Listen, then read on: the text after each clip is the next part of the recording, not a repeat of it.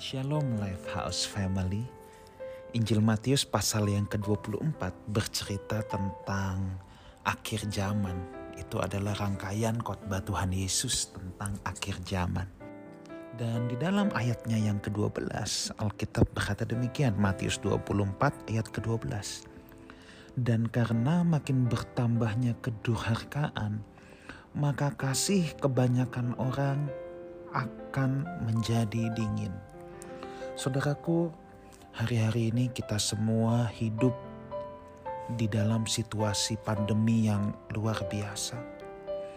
Mungkin kalau satu tahun yang lalu yang banyak di telinga kita yang terkena COVID, saudara kita punya teman, teman kita punya teman. Tetapi hari-hari ini rasanya sudah orang-orang yang kita kenal langsung saudara ya. Dan ada banyak sekali yang kita juga dengar bahwa sampai mau masuk rumah sakit nggak bisa. Sampai di rumah sakit bisa ditaruh di lorong-lorong. UGD aja penuh dan lain sebagainya.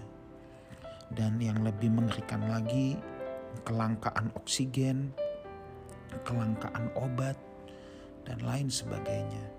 Tetapi hal yang paling miris adalah di tengah-tengah situasi pandemi yang seperti sekarang ini, di mana banyak orang yang berjuang antara hidup dan mati, kita bisa melihat bahwa tiba-tiba ada banyak orang yang berjualan obat langsung menaikkan harganya berkali-kali lipat jauh-jauh-jauh di atas harga pasaran. Ini sangat ironi, saudaraku. Ini sangat ironi.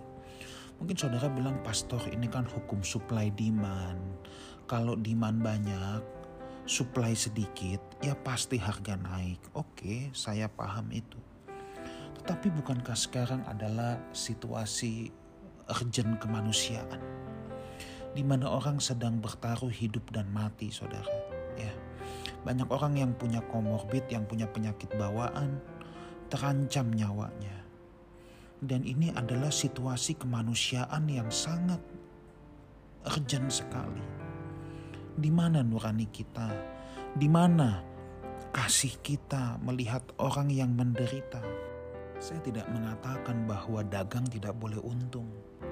Tetapi wajarlah bertindaklah seperti biasanya.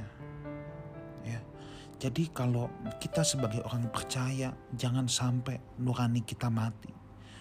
Ketika orang menderita hidup dan mati justru kita mau mengambil keuntungan di atas penderitaan orang lain itu.